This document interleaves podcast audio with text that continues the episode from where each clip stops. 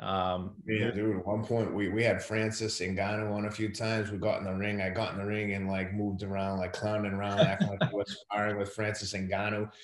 That was pretty imp- like, uh, like jaw dropping. I mean, that dude is a beast. Like you're talking about a guy who's like 6'5", 265 pounds, ripped, like ripped.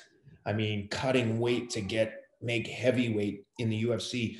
Um, and Teddy worked with them, right? A little bit in boxing, like he was Yeah. working with them and A little bit, yeah. We did a whole day at uh, Extreme Couture. Um, then uh, Ryan Garcia. I mean, Ryan Garcia's got like eight million followers on social media. That was a pretty good one, and he's got like a lot of um, youthful enthusiasm. Like he's just a very authentic dude. Super happy to be talking to Teddy. That was an that was an interesting interesting one. Um, obviously, Vasily Lomachenko, one of the most decorated athletes in the history of boxing, two-time gold medalist in the Olympics, three-division world champion.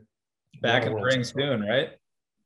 Won a win, won- yeah, won a win, won a world title in his third fight ever. Um, Jesus, there's so many superstars that we've had, man. We had Evander Holyfield. Uh, mean, I sometimes I'm like, I gotta pinch myself. I look at the list and I'm like, oh my god, we had, we interviewed that guy. Holy shit!